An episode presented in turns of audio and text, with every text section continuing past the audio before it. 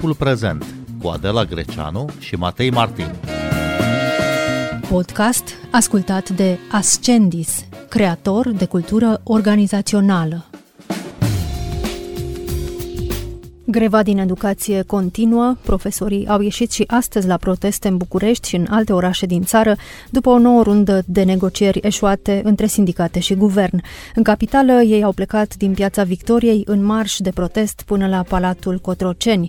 Liderii sindicali s-au întâlnit astăzi și cu președintele Claus Iohannis, care s-a oferit să gireze un acord între sindicate și guvern.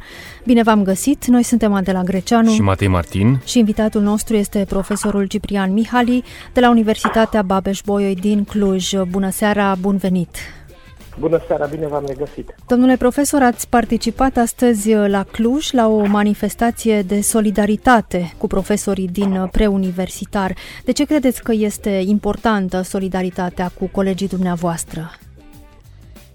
Această solidaritate este importantă nu doar pentru noi, cei din învățământul universitar, ci pentru întreaga societate pentru că problema profesorilor nu este doar a profesorilor, ci este a unui sistem uh, foarte injust care s-a instaurat în timp îndelungat în societate și care face ca astăzi uh, să avem foarte mari inegalități în ce privește nu doar salarizarea, ci prin ea uh, recunoașterea socială și simbolică a muncii și a importanței pe care diferiții servitori ai interesului public o au în această țară.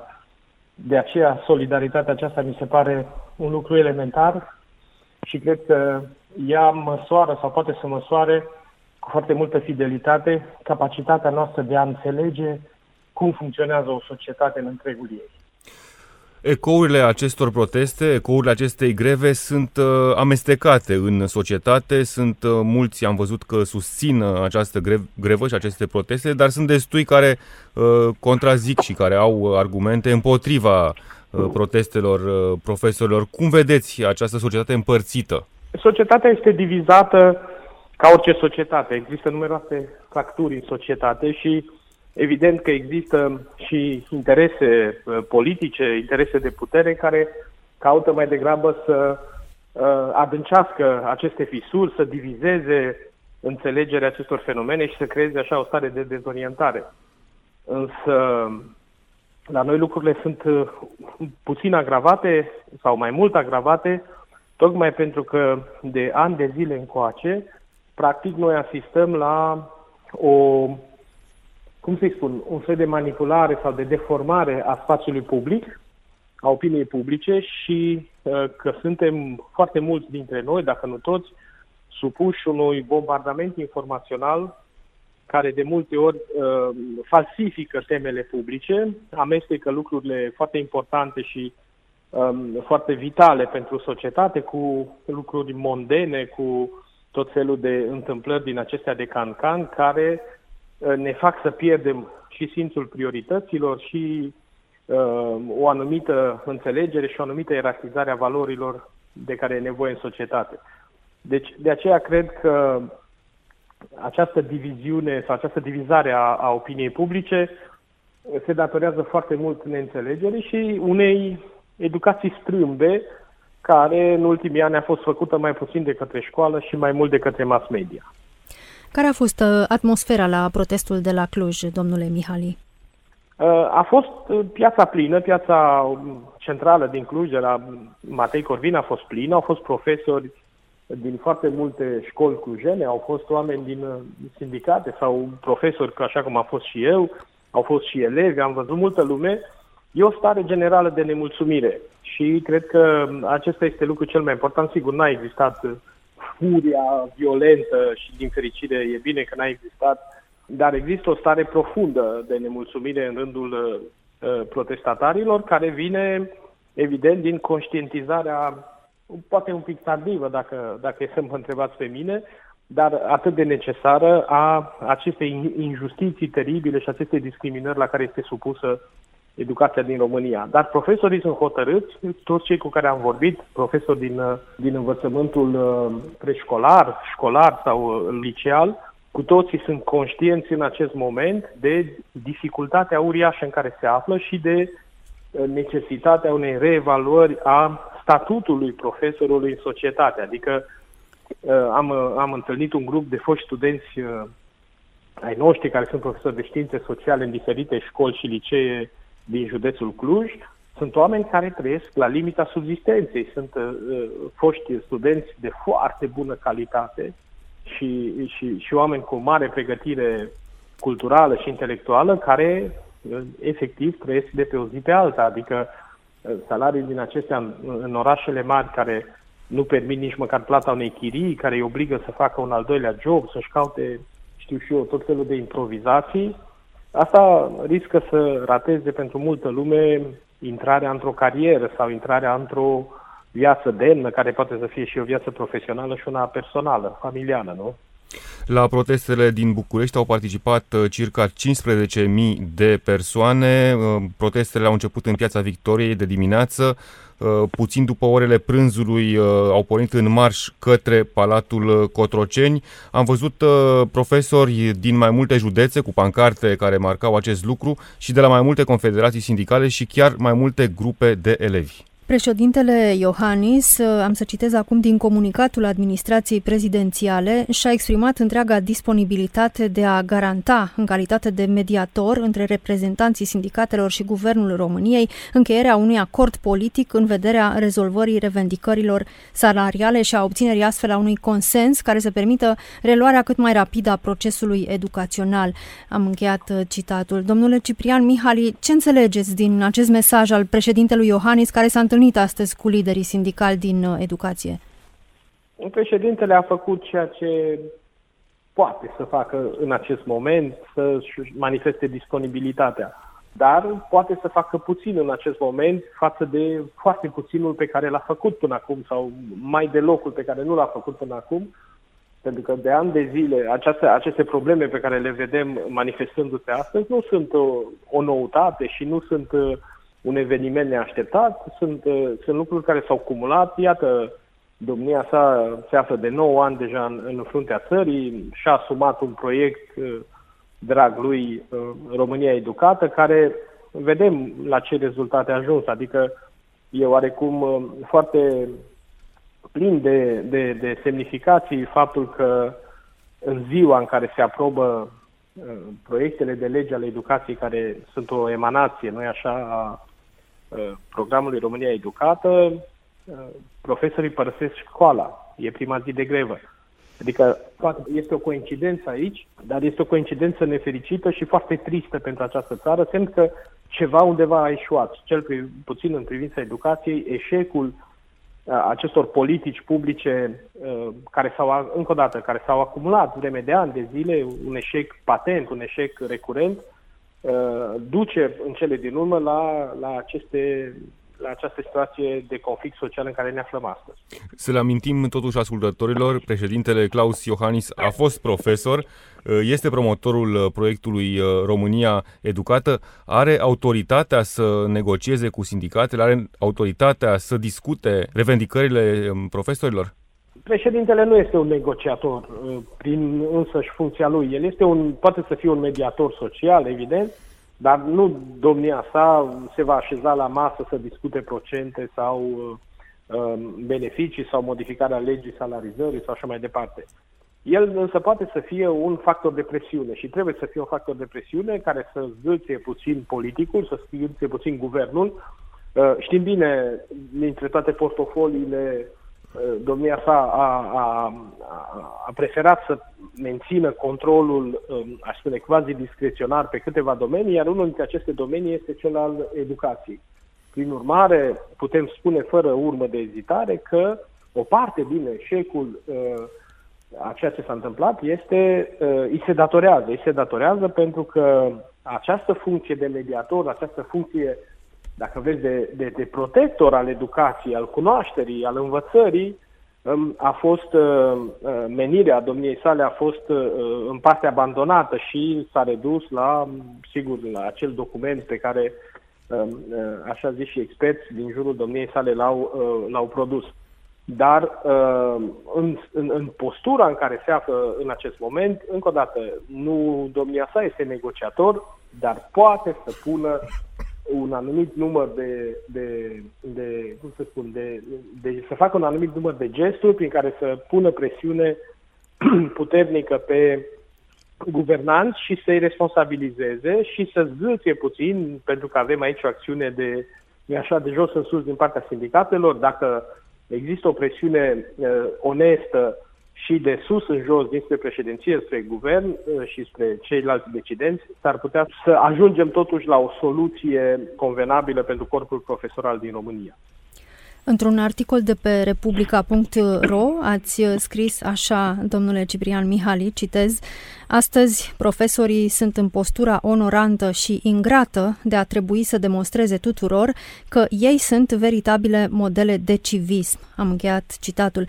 De ce legați greva profesorilor, care cer măriri de salarii și bani pentru școli și respectarea demnității profesiei lor, de ideea de civism?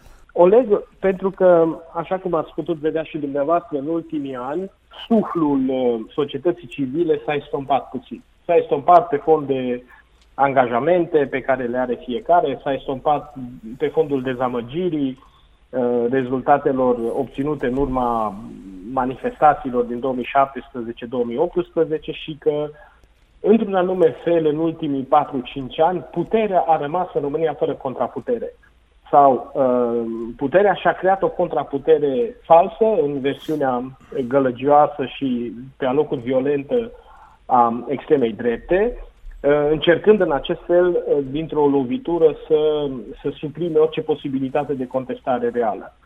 Ori această contestare face parte din însăși de esența democrației. Trebuie să existe în orice societate o putere care să aibă în jurul său niște contraputeri, care să poată să-i sancționeze la un moment dat eșecurile, greșelile strategice, planificările greșite și așa mai departe.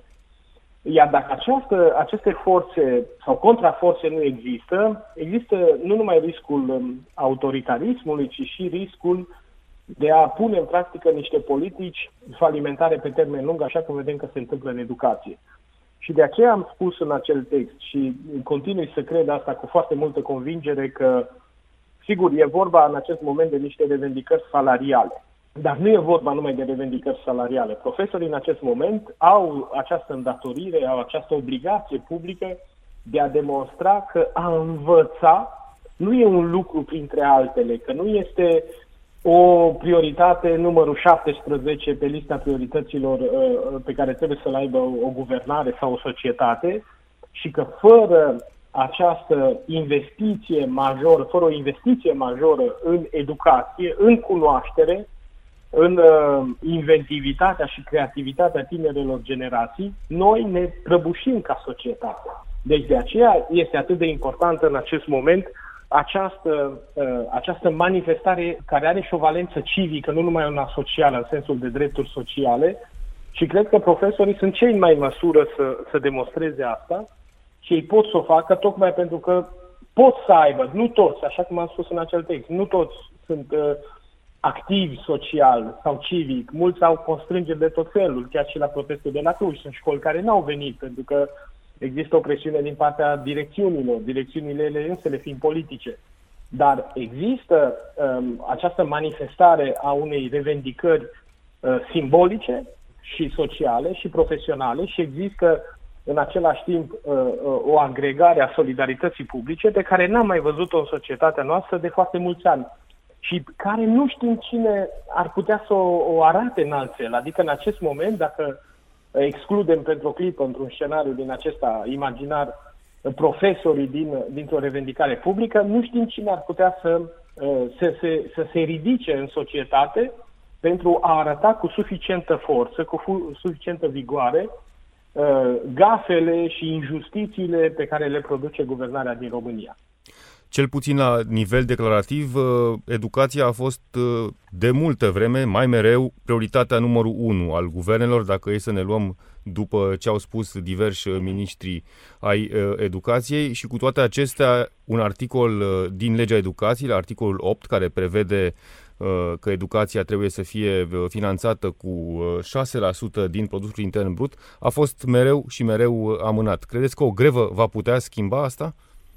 Nu, cu siguranță că nu va schimba. Să fim realiști, va trebui, va, presiunea socială va fi foarte mare cu cât vor trece zilele. În următoarele zile ne așteptăm de altfel să se ajungă la o înțelegere care va fi una de compromis și care nu va schimba foarte, foarte mult în acest moment, dar măcar va reuși să sensibilizeze, sperăm să sensibilizeze opinia publică asupra faptului că politicile guvernamentale în materie de educație sunt un eșec. Și sunt un eșec deliberat pentru că știm cu toții foarte bine, dacă ne uităm la procentul uh, din PIB uh, alocat educației în ultimii ani, el a scăzut în continuu. Adică de 10 ani, de 12 ani, ni se spune de la legea din 2011, cel puțin, uh, nu, că uh, educația trebuie să obțină 6% din, uh, din, uh, din produsul intern brut, iar noi astăzi am ajuns la cifra rușinoasă, la procentul rușinos de 2,1% mai jos de atât, e greu să se poată. Însă și actuala ministra a spus la un moment dat că dacă am avea bani mai mulți, nici n-am ce să facem cu ei. Da? Adică e ok bugetul acesta, nu e nevoie de un buget mai mare, că și așa n-am ști cum să folosim banii. Asta în vreme ce avem un corp profesoral totuși numeros, e vorba de 200 de mii, ar trebui să fie poate 300 de mii la câtă nevoie de educație este în această țară, care trăiește în cea mai mare parte a lui la limita subzistenței. Adică sunt oameni, uh, îmi povestea astăzi cineva în piață, mama mea e profesoară și vin părinții și spun de ce ai dat uh, nota 7 copilului meu când tu te îmbraci de la second hand. Adică asta este un efect pervers și absolut umilitor al, uh, al unei subfinanțări cronice a educației. Da? Și mai este celălalt aspect, dacă îmi dați voie, ce ține, sigur, în acest moment se vor obține niște măriri salariale, să sperăm că se vor obține și că sindicatele și, și, și profesorii protestatari vor putea să obțină uh, satisfacție în revendicările lor. Dar asta nu vizează atât pe cei care sunt acum în sistem, mulți dintre ei, peste 30% aflați în, în ultimii ani de carieră, deci o, o, un corp profesoral îmbătrânit, cât îi vizează pe tinerii care trebuie să intre în educație. Deja sunt crize majore de profesori la disciplinele fundamentale, profesori de fizică, profesori de matematică, profesori de chimie, biologie, de științe umane, pentru că această meserie a reușit să nu mai devină atractivă din niciun punct de vedere. Nici din punct de vedere salarial, nici din punct de vedere simbolic.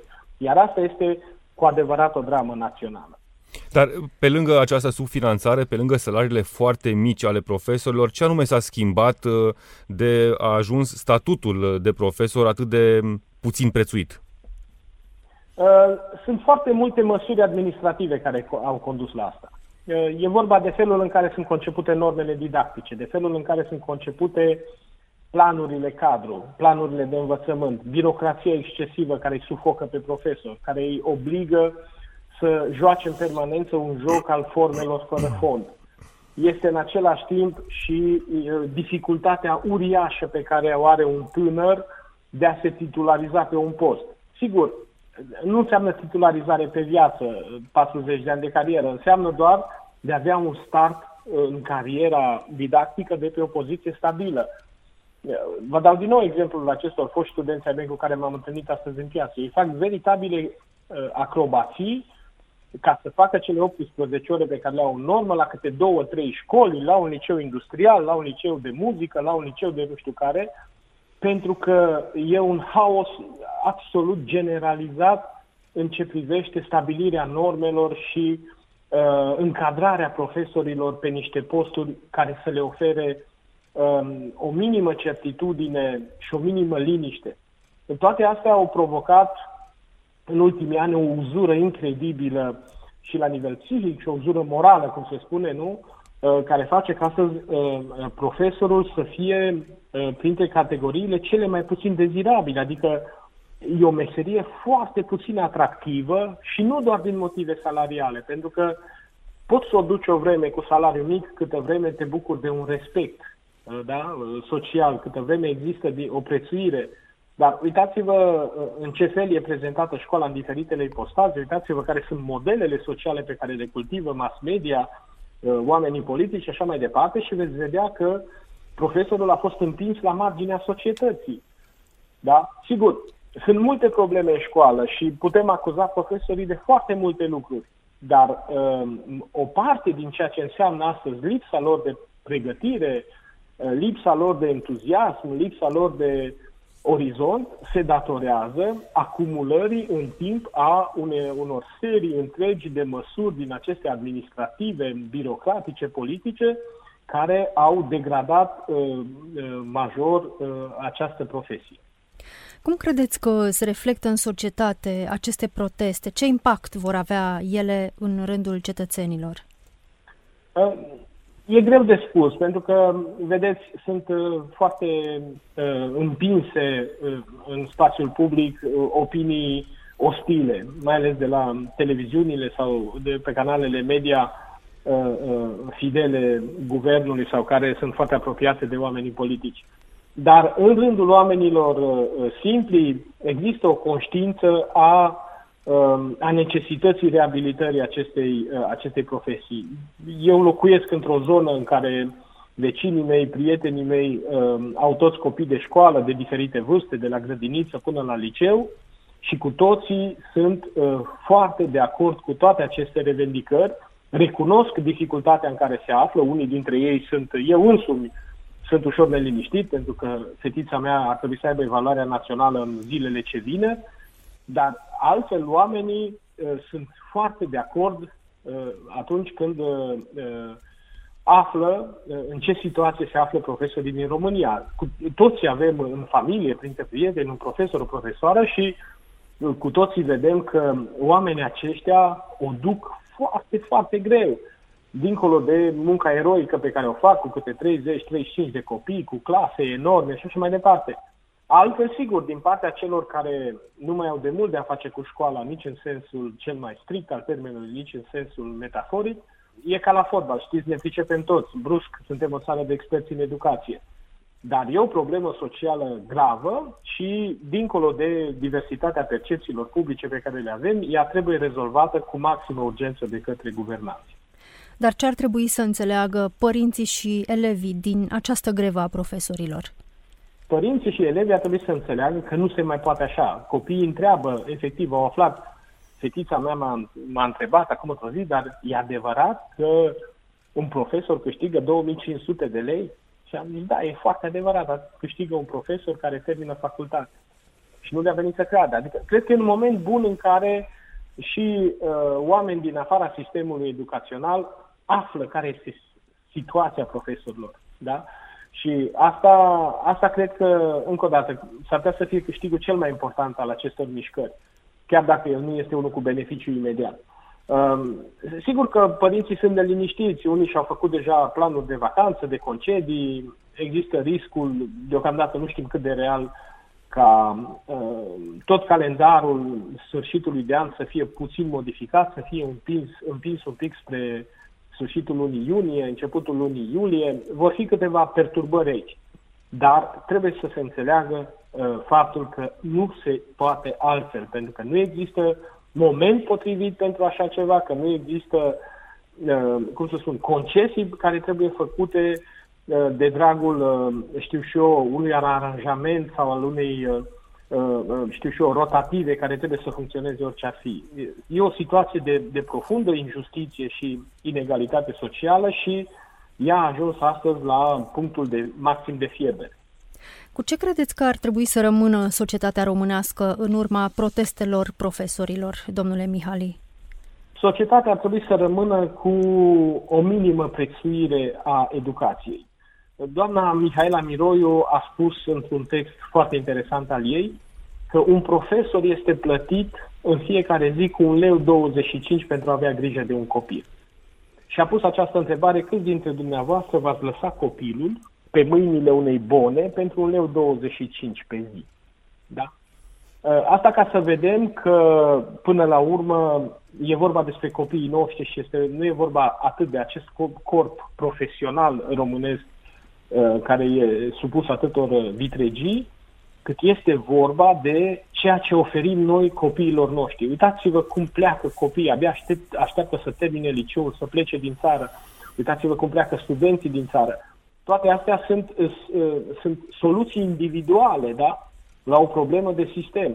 Ei, acum profesorii au atacat problema de sistem și au făcut bine să, să, să, să semnaleze uh, aceste eșecuri majore ale, ale societății uh, și ale, ale guvernului, ale politicilor în materie de educație și eu sper ca măcar cu atâta să rămână această societate să înțeleagă faptul că fără școală nu se poate, fără școală bună nu se poate, pentru că nu ne putem trimite copiii uh, toți în străinătate, iar pe cei pe care nu-i trimitem să-i trimitem la sap, adică uh, pierdem undeva, uh, cum să spun, pierdem grosul sau materia vie cu care trebuie să se construiască această societate. Să le spunem ascultătorilor noștri în finalul discuției noastre că profesorul Ciprian Mihali a publicat recent volumul Om precar, om suveran, rostul filozofiei în societatea digitală, un volum apărut la editura 3 și care se va lansa în 7 iunie la Seneca Anticafe în București. Domnule Ciprian Mihali, vă mulțumim tare mult pentru discuție. Noi suntem Adela Greceanu și Matei Martin. Ne găsiți și pe platformele de podcast. Urmăriți timpul prezent pe Apple Podcasts, Google Podcasts, Castbox și Spotify. Cu bine, pe curând!